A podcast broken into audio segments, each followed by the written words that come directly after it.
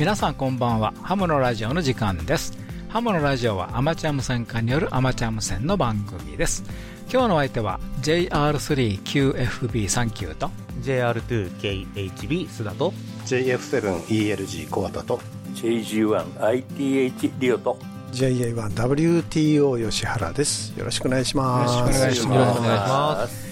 今日の話題ですけれどもフライトシミュレーターの世界ということでお送りいたします。それではハムのラジオ始まります。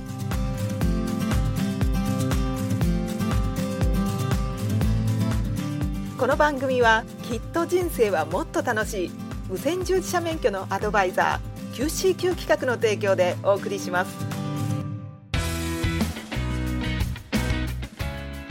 えー、まずあの JR7LOS 鈴木さんからねお便りいただきました。はい。はい、えー、っと JR のね宮城県支部では恒例の何でも相談室を開催します。はい。ということでね、えー、っと3月の3日おひな祭りの日ですけどね。ああ、そうですね。はい、えー、っと、朝の午前10時15分から午後3時まで、はい、ということでね、仙台市宮城、え、宮城野区かな、はいうんえー、え、幸町かな？幸町かな、うん、えー、南コミュニティセンサー、センター多目多目的ホール、はい、ということでね、行われるそうでございます。はい、えー、っと、とえこれ自身は、えっと、アマチュア無線、えっと、第33回アマチュア無線何でも相談室ということでね、えー、開催されるということなんでね、うん、えっと、まあ、恒例のということでね、もうもう33回目と。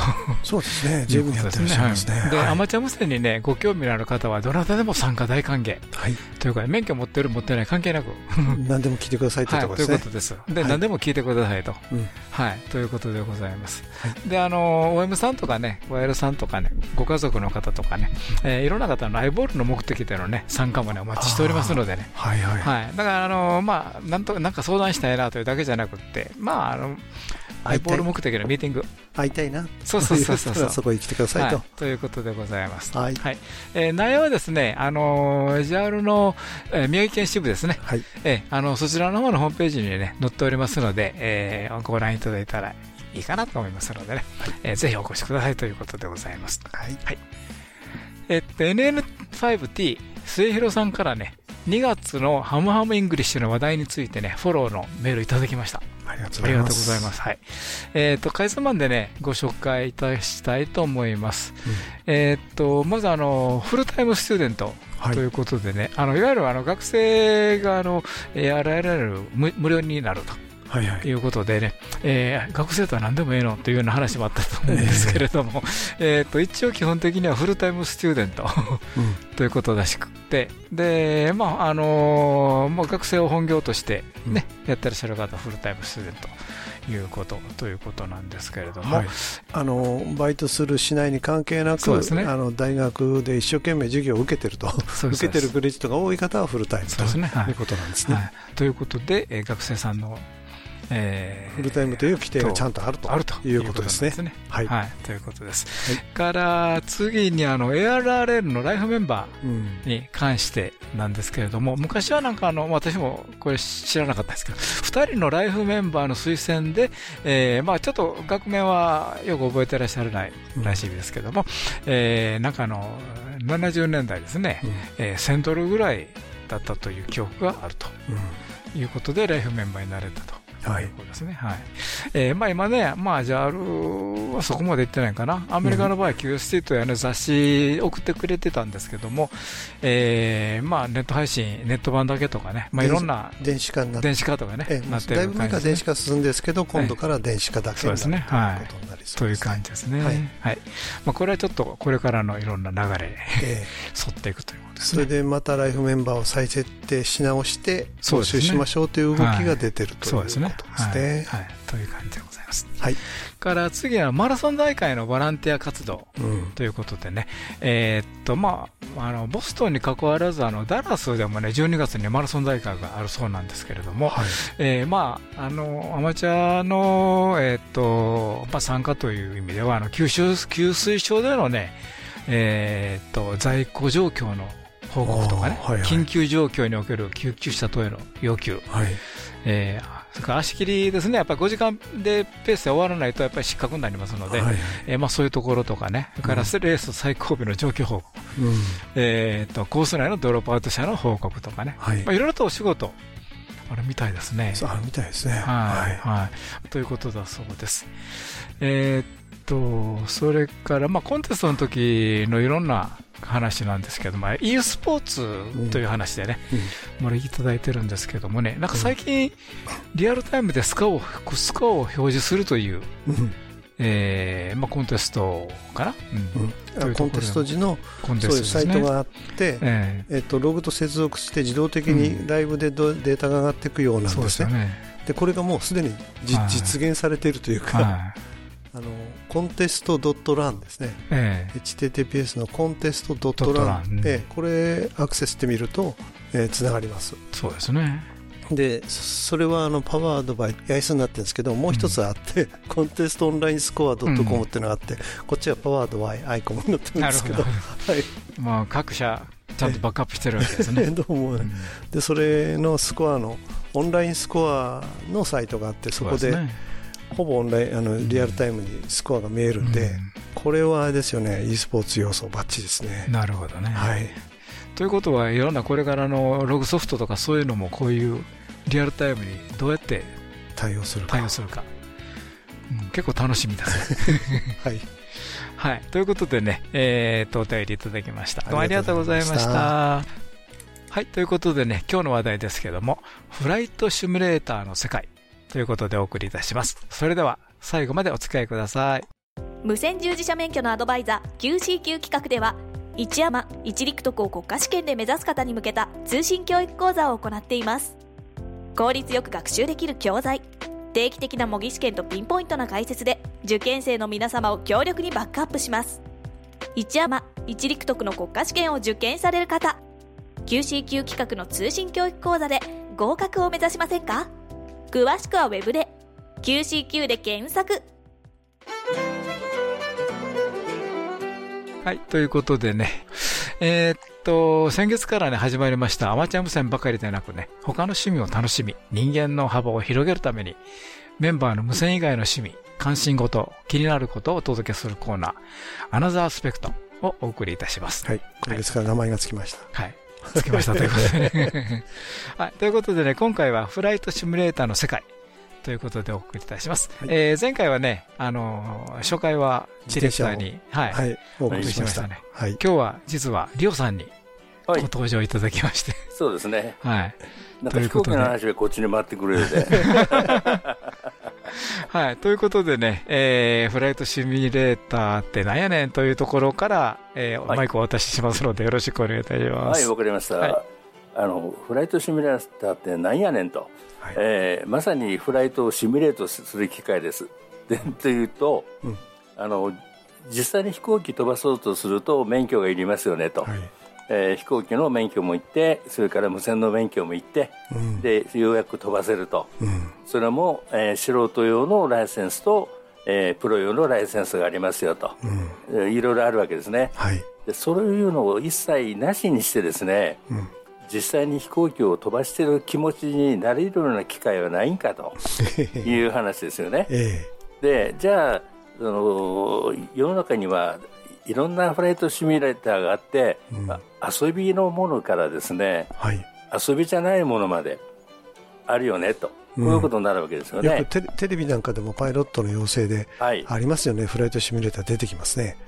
それと最近あの大きい空港だとね、フライトシミュレーターが置いてあるというか。あとこもありますよね。ありますよね。で、最近のパイロットの方に伺うと、うん、あの、訓練の中で、実機を飛ばすよりも、フライトシミュレーターで訓練する方が、時間的に長いんですよね。あ、そうなんですか。で、費用も安くつくんで、えー、もう、それぐらいレベルの高いシミュレーターが訓練用には使われている。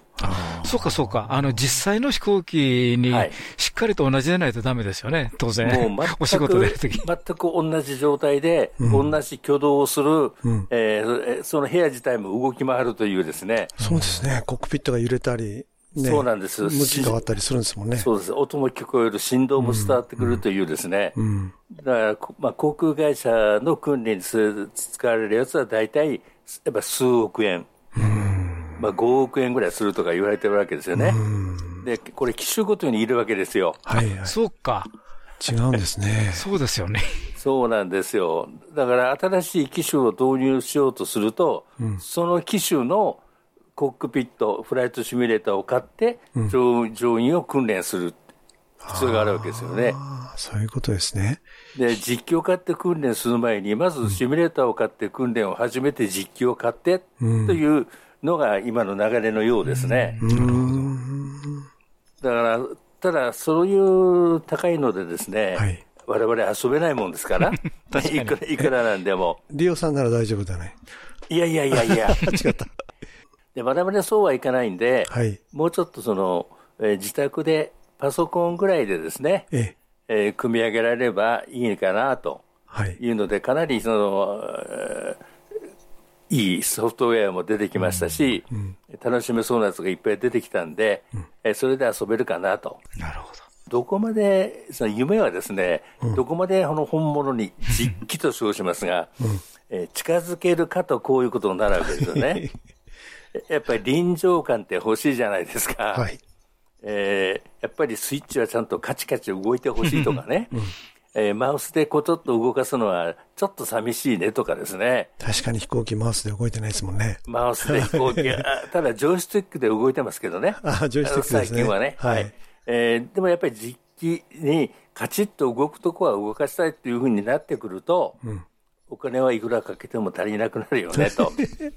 どっかなんかと似てますね。なんか我々のその別の あの趣味の無線にかなり近いかなという感じもしますね。うん、すねはい、まあ、所詮道楽なんで、うん、え何やってもお金かかるかなと。うん、あの、泥沼にあの足を突っ込めば突っ込むほどお金がかかると。まあ、それは何言っても同じかなと。はい、いうことで、えー、じゃあ、フライトシミュレーターはどの範囲かという話になると、うん、まあ、数万円から1000万円以上までですね。うん、私の友人で、総額2000万円をかけてですね。家建っちゃうじゃないですか。はい。えー、ボーイング737のダッシュ800の、えー、コックピットを再現された方もいらっしゃって、はい。で、私はそこ行って、あの、操縦させてもらいましたけど、うん、まるで実機は飛ばしたことないけど、実機飛ばしてる感じでしたね。じゃあ、プレート締めてたって何が楽しいのよと、はい、いうことですね。もちろん、その、実際に飛行機を飛ばすように、えー、いろんな機種が、あの、整えられてて、追加で購入すれば、今、1機、えー、1万円から2万円ぐらい。で、追加でアドオンで入れられるんですが、それがいかに本物に近いかっていうのを楽しめると。操作が楽しめるということが一つありますね。で、えー、さらにですね、あの、景色が非常に綺麗なんですよ。で、この景色についても、えー、基本的なやつと他の方があのアドオンで、えー、制作されたさらに綺麗な景色があったりするんですね。そうすると、実際にその街の上を飛んでるような景色が楽しめると。まあ、遊覧飛行ですよね。うん、えー、そういうのも作られて楽しめるということもありますね。えー、空からの景色っていうのは、まあ、飛行機の醍醐味の一つですよね、はい、そうなんですよね。で、ちなみに、あの、私の X のふるさとが函館なんですが、えー、函館をですね、シミュレーターで、えー、それもセスナにして、はい、えー、上を一緒に飛んでるとこを見てもらったんですね。うん、そうすると、現物に近いじゃんっていう感想でですね、おおすごいすごいって、びっくりしてましたね。函館空港って割と街に近いんですよね。街に近いんですよ。はい、で、函館空港を立って、ええ、五稜郭とか函館山とかですね、はいええ、あの船の上を通ったりですね、まさにそういうのが楽しみれるんですよね、行かなくても。そういうことなんですね。そうだし、非常にね、そのシーナリー、景色がきれいに作られてるから、うん、そういうのができるのかなということですね。あとあの、そのシミュレーターの中に ATC の会話も含まれてるんですね。だから、コントローラーの方と会話をしながら、えー、実際の声ではないんですけど、聞聞こえてくるのは声が聞こえる。こちらから文字を選んで送るんですけど、うん、そういう会話まで組み込まれてるわけですよね。それ、それはシミュレーター側にも組み込まれて組み込まれてるんで。向こうに人がいるわけじゃなくて。そうです、そうです。あもう。もう AI みたいなもんですね。もう組み組み込まれて、ちゃんとこっちの応答に対して、はい、ちゃんと正しく答えが返ってくると。こういうの状態なんですね。で、さらにはですね、その複数の仲間でネット上でそのシナリオを共有できるんで、うん、えー、変態飛行が組める。ああ。ひょっとしたらブルーインパルスができるわけですか？そうそうそう、そういうことができるんですよ。そういう楽しみ方もあるし、あと、あの、飛行場の航空機の故障設定もできるんですね。故障した場合にどう対処するかっていうマニュアルもあってですね。エンジンが止まっちゃったとか。はい。はい。それを、えー、偶発的に起こさせることができるんで、うん、そういう、まあ、まあ、訓練機ですから、シミュレーターですから、はい、そういうこともできるよね、っていうことですね。そ れを趣味のレベルでやっちゃうわけですね。趣味のレベルで、その、あのソフトウェアでやれるわけですよね。これもパソコンのおかげ、シンプルのおかげだと思うんですが、そうね、そういうこともできちゃいますよね。だから、訓練にも使えるんですよ、極端に言うと。ああ、パソコンレベルのシミュレーターでもかなり訓練に近くなると。近くなります。で、私、セスナ乗りますけど、はい、セスナに設定すると、うん、もうほぼ実機に近いです。本当ですか。もう振動が伝わってこないだけで、ええ、プロシージャーとか操作の仕方はまるっきりもう同じです。もうフィーリングがちょっと違うだけでもうほぼ一緒。もう訓練に十分使えるなという感じです。はい。まあ、あの、動かすとこが少ないですからね、それもなかなかいいのかなと。うん、で、それに加えてですね、うん、いろんなサービス、例えば、あの、ジェットウェイから乗り込みますよね。うん、あれの、あの、取り付けとか取り外し、うん、乗客を乗せる指示とかですね、うん、何人乗って重さがどうかとかね、うん、それからプッシュバックの指示とかですね、あと機内アナウンスとか機内サービスの アドオンまで全部あるんですよ。ああ、そうなんですね。もうね、実機の中で、あの動いてるのと全く同じ感じですね。そういうアドオンは公式から供給されるものもあるし、ユーザーで作ってるものもあるね、ユーザーで使って、あの、そこで売られてるところもあります。なんか、ユーザーで作ったやつでこれすごいなって思ったやつってありますか？アマチュア的にはそこが気になる感じが、なんですけど。あの、戦闘機がね、うん、はい。F16 が外で売られててですね、はい。これの操縦性がものすごいいいですね。ああ、そ それはユーザーの方が作ったのそうそうです。ええー、あ、そうなんですね。ああとあの、シーナリ、あの、景色もユーザーの方が作ったものすごいいいのがありますね。あ飛行機のそのプログラム1個作っちゃうんですね。ユーザーが作れちゃうんですね。そうですね。あの、それが、その、どういうふうにアドオンにするかっていうのが公開されてるんで。SDK が売られてますよね。そうなんですよ。だから、誰でもできるよっていう感じになってますんで、いいろんなのレベルがピンキですけども、いろんなのは楽しめるということですね。でも誰でも作れると言っても、やっぱり飛行機のプログラム作っちゃうのすごいなすごいですね。うん。でも楽しいと思いますよ。ですね。うん、我々が無線機を自作しようと思っちゃうのと同じように、もう、そうですね。作っちゃおうっていう方がいるってことですよね。それを楽しみにされてる方がいっぱいいらっしゃるんで、ユーザーとしてはありがたい。楽しみですね。で、次ですね、次のコーナー、あのー、ではですね、はい、あの、ハードウェアの話をちょっとしていきたいというふうに思います。はい、わかりました。えー、JK1NFA、今日も来てしまいました、ハムのラジオそれではここで、無線従事者免許のアドバイザー、QCQ 企画からのお知らせです。まずは、第1級陸上特殊無線技師通信教育講座です。QCQ 企画の通信教育講座では、独自に編集した法規と無線工学、それぞれのテキストと問題集をはじめ、様々なサポートで国家試験合格を目指す受験生の皆様のご学習をお助けします。まず、問題集を一通り学習できたら、本番さながらの試験問題を体験できる模擬試験問題に挑戦です。模擬試験問題は約2週間に一度のペースで計5回にわたってお送りいたしますので、お忙しい方でも計画的に学習を進められますね。わからない問題があってもご安心ください。インターネットの受験生専用サイトには質問フォームがあり、いつでも何度でも質問することができます。専任の講師が皆様からの質問を一つ一つ丁寧にお答えしますので、ぐっと理解が深まります。無線工学重要公式集や試験に出やすい電波法令集なども掲載しておりますので、ぜひご学習にお役立てください。第1級陸上特殊無線技師通信教育講座は現在6月期の受講生を募集中です。お申し込みは3月末まで QC 級企画の通信教育講座で上級資格を目指しましょう。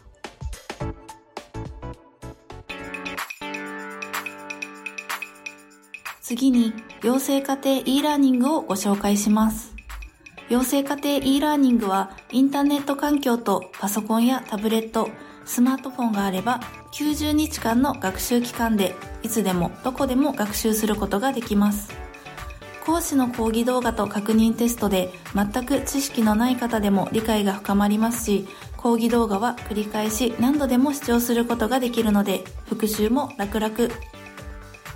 わからないところは質問フォームからご質問ください。講師が丁寧に回答させていただきます。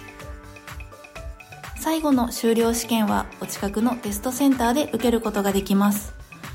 テストセンターは全国に300カ所以上。パソコンやタブレット、スマートフォンでの学習が終わって最短3日後にはテストセンターで修了試験の受験ができるようになるので学習スタートから試験までサクサク進めます。講習会日程がお休みの日と合わなかったり、講習会場が遠くて参加が難しい方や、急いで資格を取りたい方におすすめです。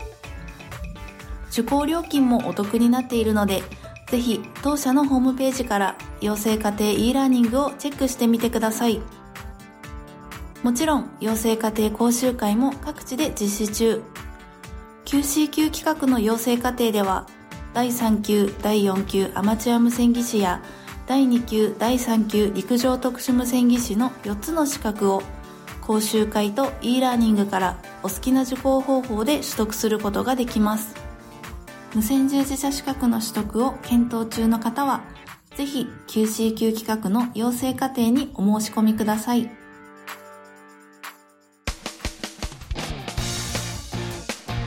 最後に現在 QC 級企画では、養成家庭講習会を運営する講師管理責任者を募集中。例えば、アマチュア無線技師の講師なら、福井県や石川県などの北陸エリア、香川県や愛媛県などの四国エリアを中心に募集しています。現在募集中のエリアや応募条件、応募方法については、ホームページからご確認いただけます。お電話でも受け付けていますので、興味をお持ちの方はぜひお問い合わせください。QCQ 企画の講習会で講師管理責任者デビューをしてみませんか ?QCQ で検索。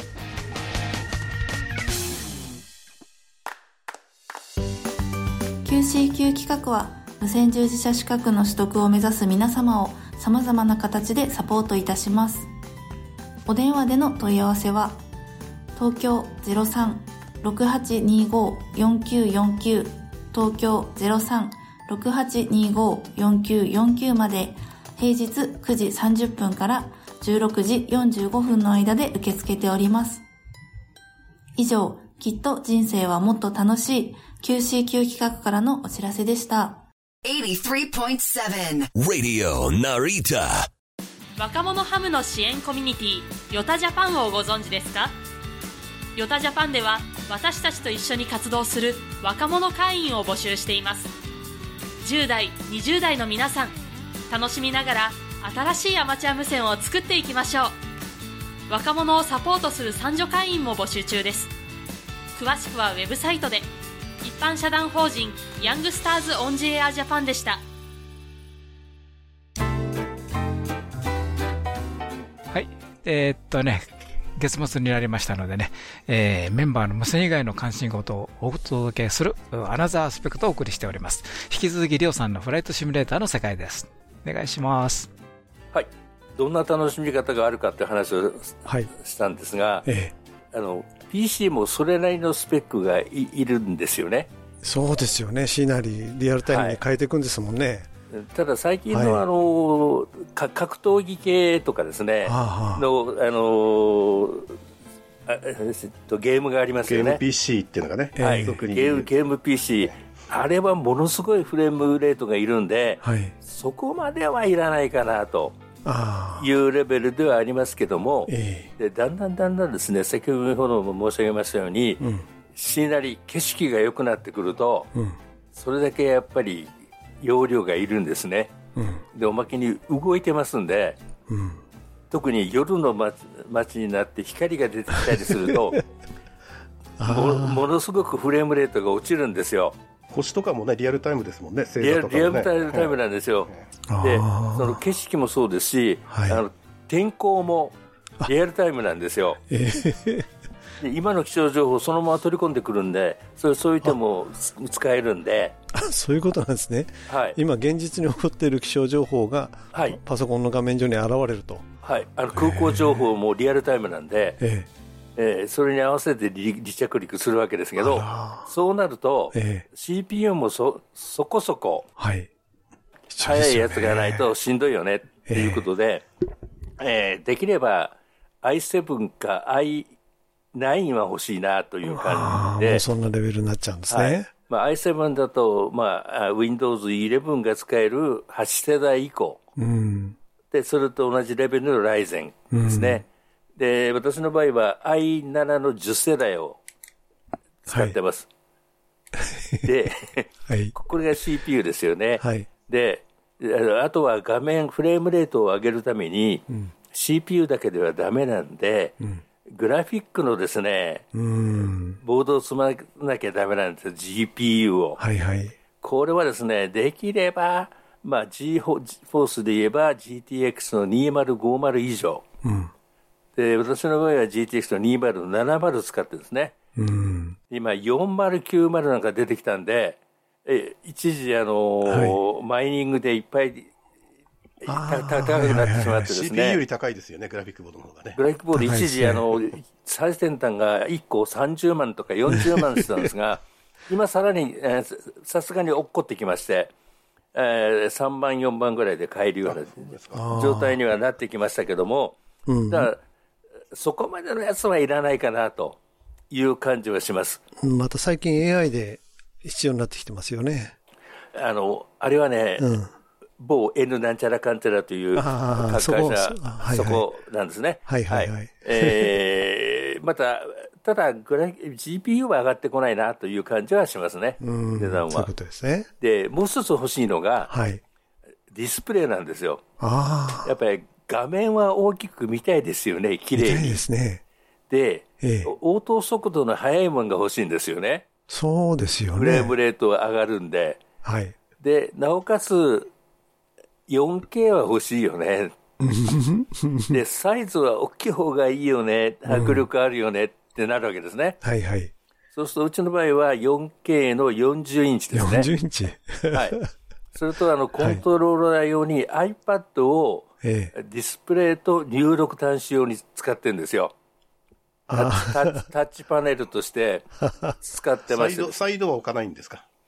あの、サイドをね、あの、置けばいいんですけど、ちょっと部屋が狭くてね、ちょっと置きにくくなってて、あの、CDU というか、あの、フライトのコンピューターがあるんですが、うん、そこの入力のインターフェースに iPad を使ってるんですよ。あの、実際の、はい、コックピットだと画面が出てますよね。そうですね。パイロットの席に。はい。真ん中の辺にあるやつ。ええ、はい。あのイメージなんですね。あのイメージです。ええディスプレイがあって、えー、アルファベットと、えキーボードがついてる。はいはい。あのイメージ。あれに iPad を使って、うん、えー、現物に近づけて見てると、こういう感じですね。そうですか。はい。で、他にも、まあ、もちろん、あの、ソフトウェアいるんですよ。いりますね。これが一番肝心ですよね。肝心で、で、はい、主なものが3つあるんですが、一番、はい、あの、ポピュラーなのが、マイクロソフトがやってる、マイクロソフトフライトシミュレーター2020と。2020が新しい最新ですか一番新しくて、はい、で、今2024が出出るとか出ないとかいう話になってまして、はい、ただこれ1万5000円ぐらいですね、これ自体は。そんなに、そんなにべらぼうに高くはないんですね。はいそれ以外には X プレーン11というのもあります。し、これも同じような値段。はいうん、あとから昔からある PD3 という、えー、ゲーム。これは、あの、かなりいいんですけど、あまりポピュラーじゃないというものですね。で、まあ、このソフトウェアが必要だとい。うことで、はい、やっぱり今、ナンバーワンはマイクロソフトかなと、数の上でもですね、うん、思われます。でも、それシナリオ買ったり、いろいろこう、やっていくのは、結構お値段するんですか、えっ、ー、と、一機1万円。一機1万円。はい。はい、で、シーナリー、景色が一つの空港で5000円から1万円か感じですかね。それを積み重ねていく。といつの間にかい。いつの間にか、ね、うん十万の世界へ 入り込んでいきますね、とこういう感じですかね。はい。で、このソフトウェアです。すべてあの、サーバーで管理されてて、インターネット上で通信してるんですよ、常に。はい。したがって通信回線が相当いるよねっていうことで、でね、まあ、ただ、あのー、20メガぐらいでも十分かなと。あ安定して20メガ。あの、下がることなく20メガっていう レベルが必要なんで、まあ、光回線があればいいかなと。20メガバイトですかね。そうですね、20メガバイト。ビットパーセックで言うと8掛けですから160ですか。はい。まあまあ、でも光があれば今の、あの、なんていうんですかね、世の中の通信速度だとまあまあ賄えるかな、まあまあ賄えるかなっていう感じですね。はい、それはシナリーデータなんかも全部サーバーから落ちてくるんですか？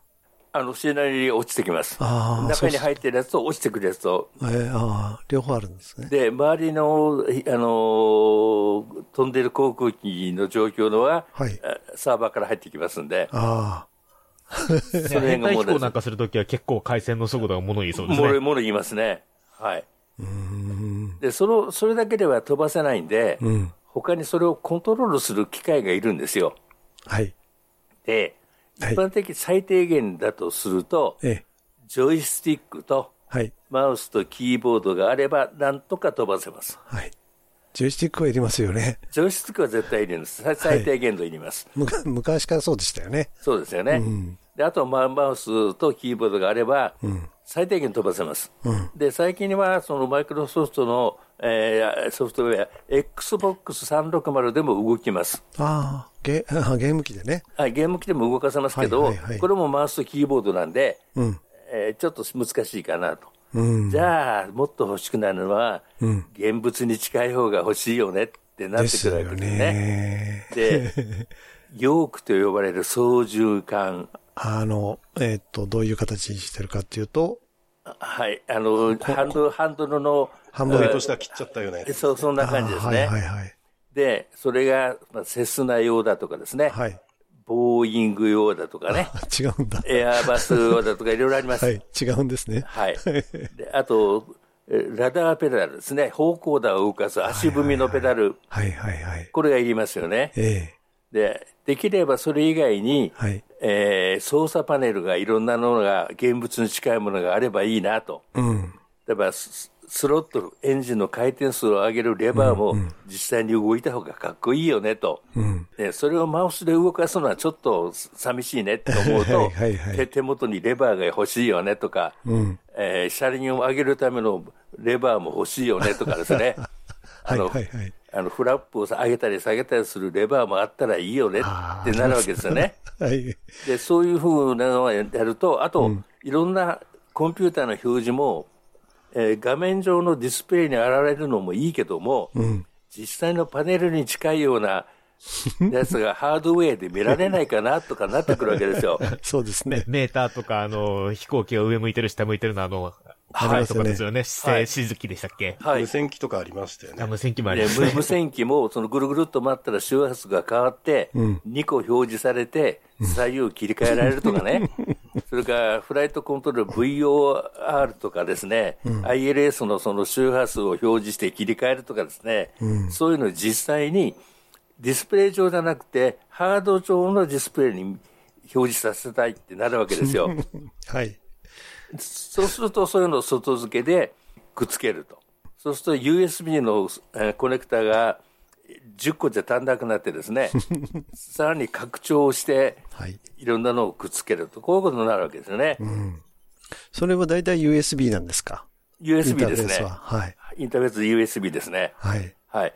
で、さらに、その ATC でコミュニケーションする、会話をするわけですね。はい。で、音も聞こえるんで、うん、ヘッドセットが欲しいんですね、いい。そうですね。疲れないヘッドセットが欲しくなるわけですよ。えー、パイロットが使ってるようなやつね。おっしゃる通りなんですよ。はいはい、そうすると、いい音で、なおかつちゃんと声も出すわけですから、うん、実際の更新に近い音質でやれると。うん、そこまで凝り出すと、いろんなものが循環的にですね、はい、えー、アップグレードしたくなっていってですね、えー、止めどない沼にはまると。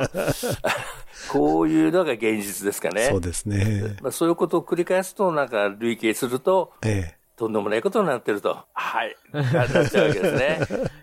でもなんか今のお話を伺ってると、そのパソコン本体は比較的その、まあゲーム用の中堅ぐらいのスペックでいいけども、その周りのものがすごくお金かかるっていう感じなんですかね。そうなんですよ。で、周りをそれるとまたパソコンアップグレードしたくなるんですよ。ああ。確かにモニターたくさんつなぐにはそれなりのね、グラフィックのパワーいりますもんね。そうそうなんですよ。そうするともう一台つけて、えー、画像をもう2、3枚出してなんてなると、うんどんどこどんどこかかるわけですね。場所も取るしという話になるんですね。はい。はい。深淵な沼の世界ですね。はい、深いです。もうだいぶハマってきましたけどもね。はい。はい。ということでね、であの次のコーナーでね、またさらにね、リアリティをね、追求していただけるということでね。はい。こんにちは、長岡京の王さんです。ハムのラジオはい、ということでね、えー、アナザースペクトということでね、今月はリオさんのフライトシミュレーターの世界をお送りしております。はい、はい、お願いします。はい、楽しみ方の延長線っていうの話をしたいと思いますけども、あのこういう趣味にはやっぱりコミュニティがあるんですね。あ、一人じゃないわけね。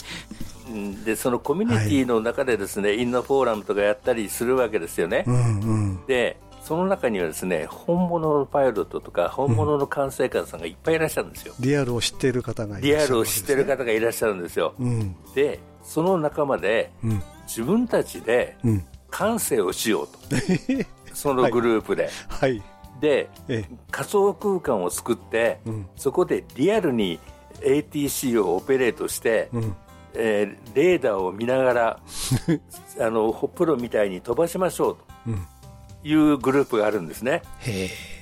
で会員制なんですけど、私も入ってるんですが、はい、入ってですね、はい、入ってます、入ってます、はい、大体週末の夜遅くにですね、うん、えー、ネットを経由して本格的に楽しむんですが、はい。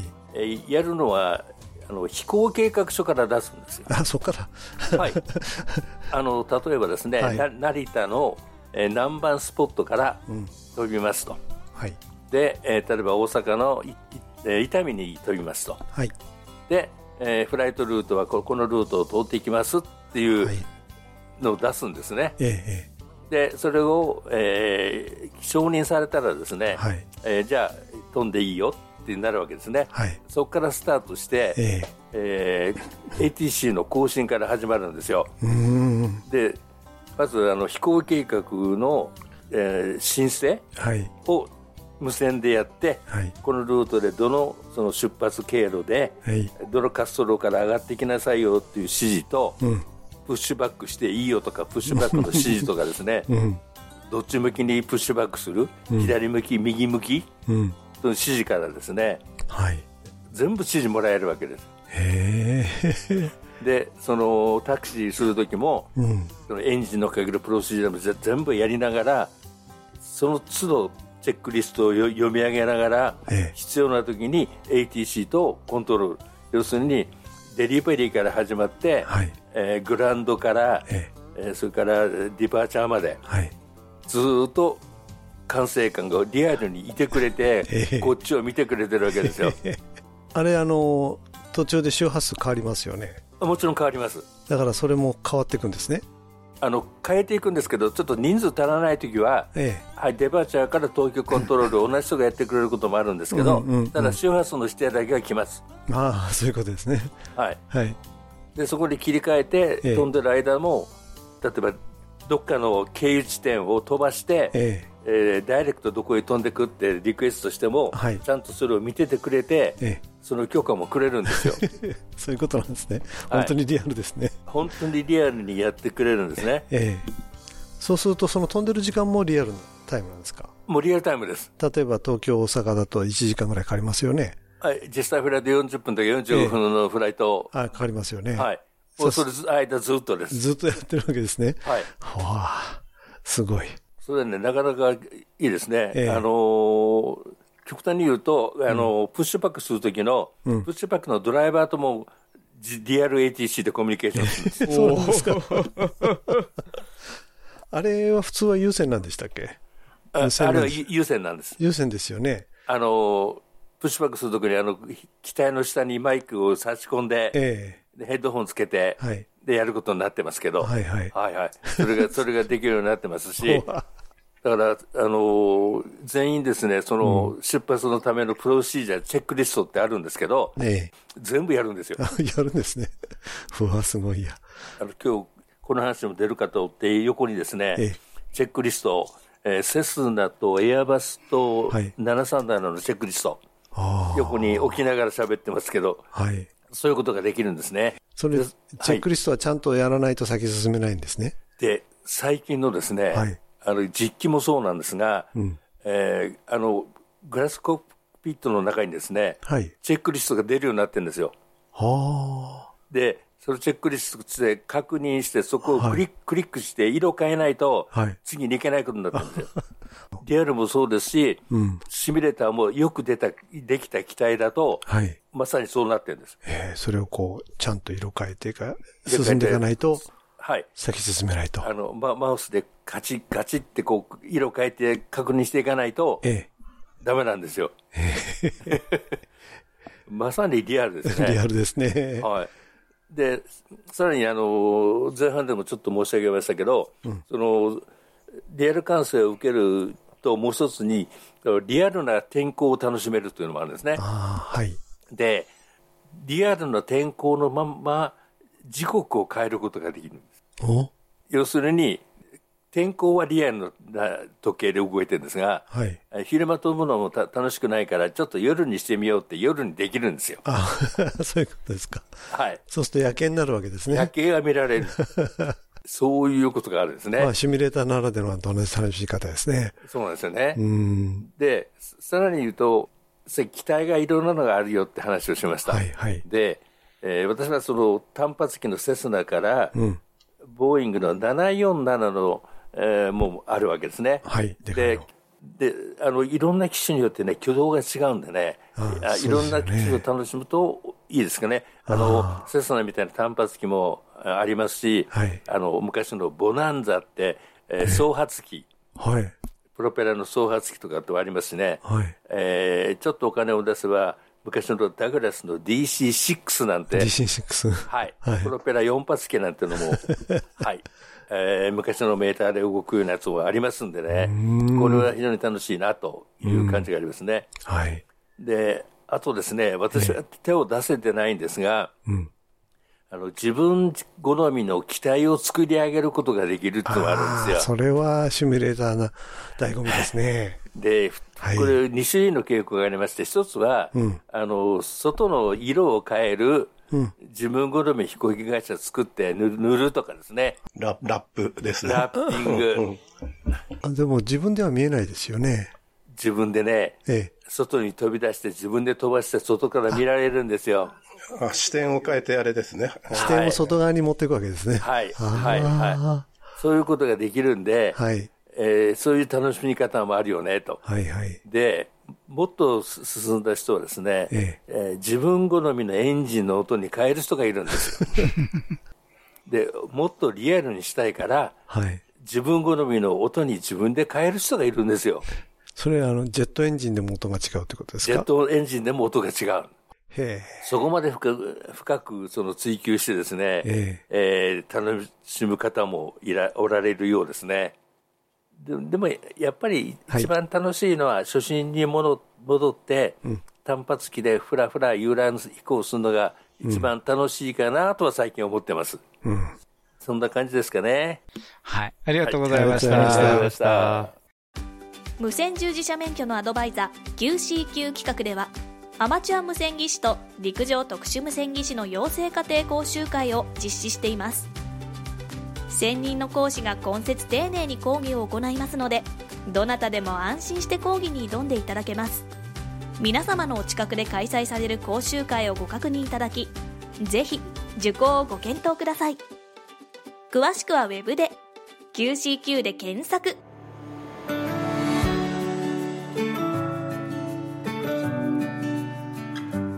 はい、ということでね、えー、今日はアナザーアスペクト、第2回ということでね、はい、えー、リオさんからホレットシミュレーターの世界、はい、ね、聞きましたけど。すごい深い沼ですね。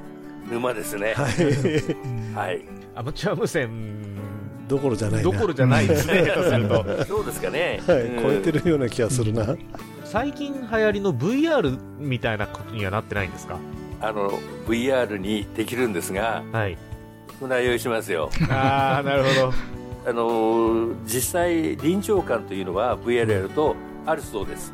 そうですよね、うん、右右見れば右の景色が見えて左見れば左が見えるわけですからね、ちゃんとね。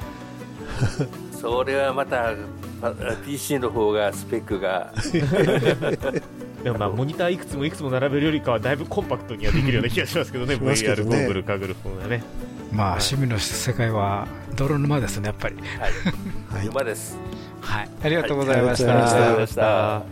ハムのラジオでは皆様からのお便りを募集しております。どうぞお気軽にお便りをお送りください。どんな内容でも大歓迎です。ご意見、ご感想、お叱り、雑談、無線以外の話題でもお寄せください。お便りの先は、メールの場合、 ham アットマーク hamsradio.net、ham.hamsradio.net こちらの方にお送りください。また、あの、ホームページにありますメールフォームからもね、お送りいただきますので、そちらの方もご利用ください。今日はどうもありがとうございました。今日の相手は JR3UFB39 と JR2KHB 須田と JF7ELG コアだとはい沼であがいている JG1ITH リオと JA1WTO 吉原でしたまた来週お会いしましょう。はい。73さよなら。この番組はきっと人生はもっと楽しい。無線乗自社免許のアドバイザー QCQ 企画の提供でお送りしました。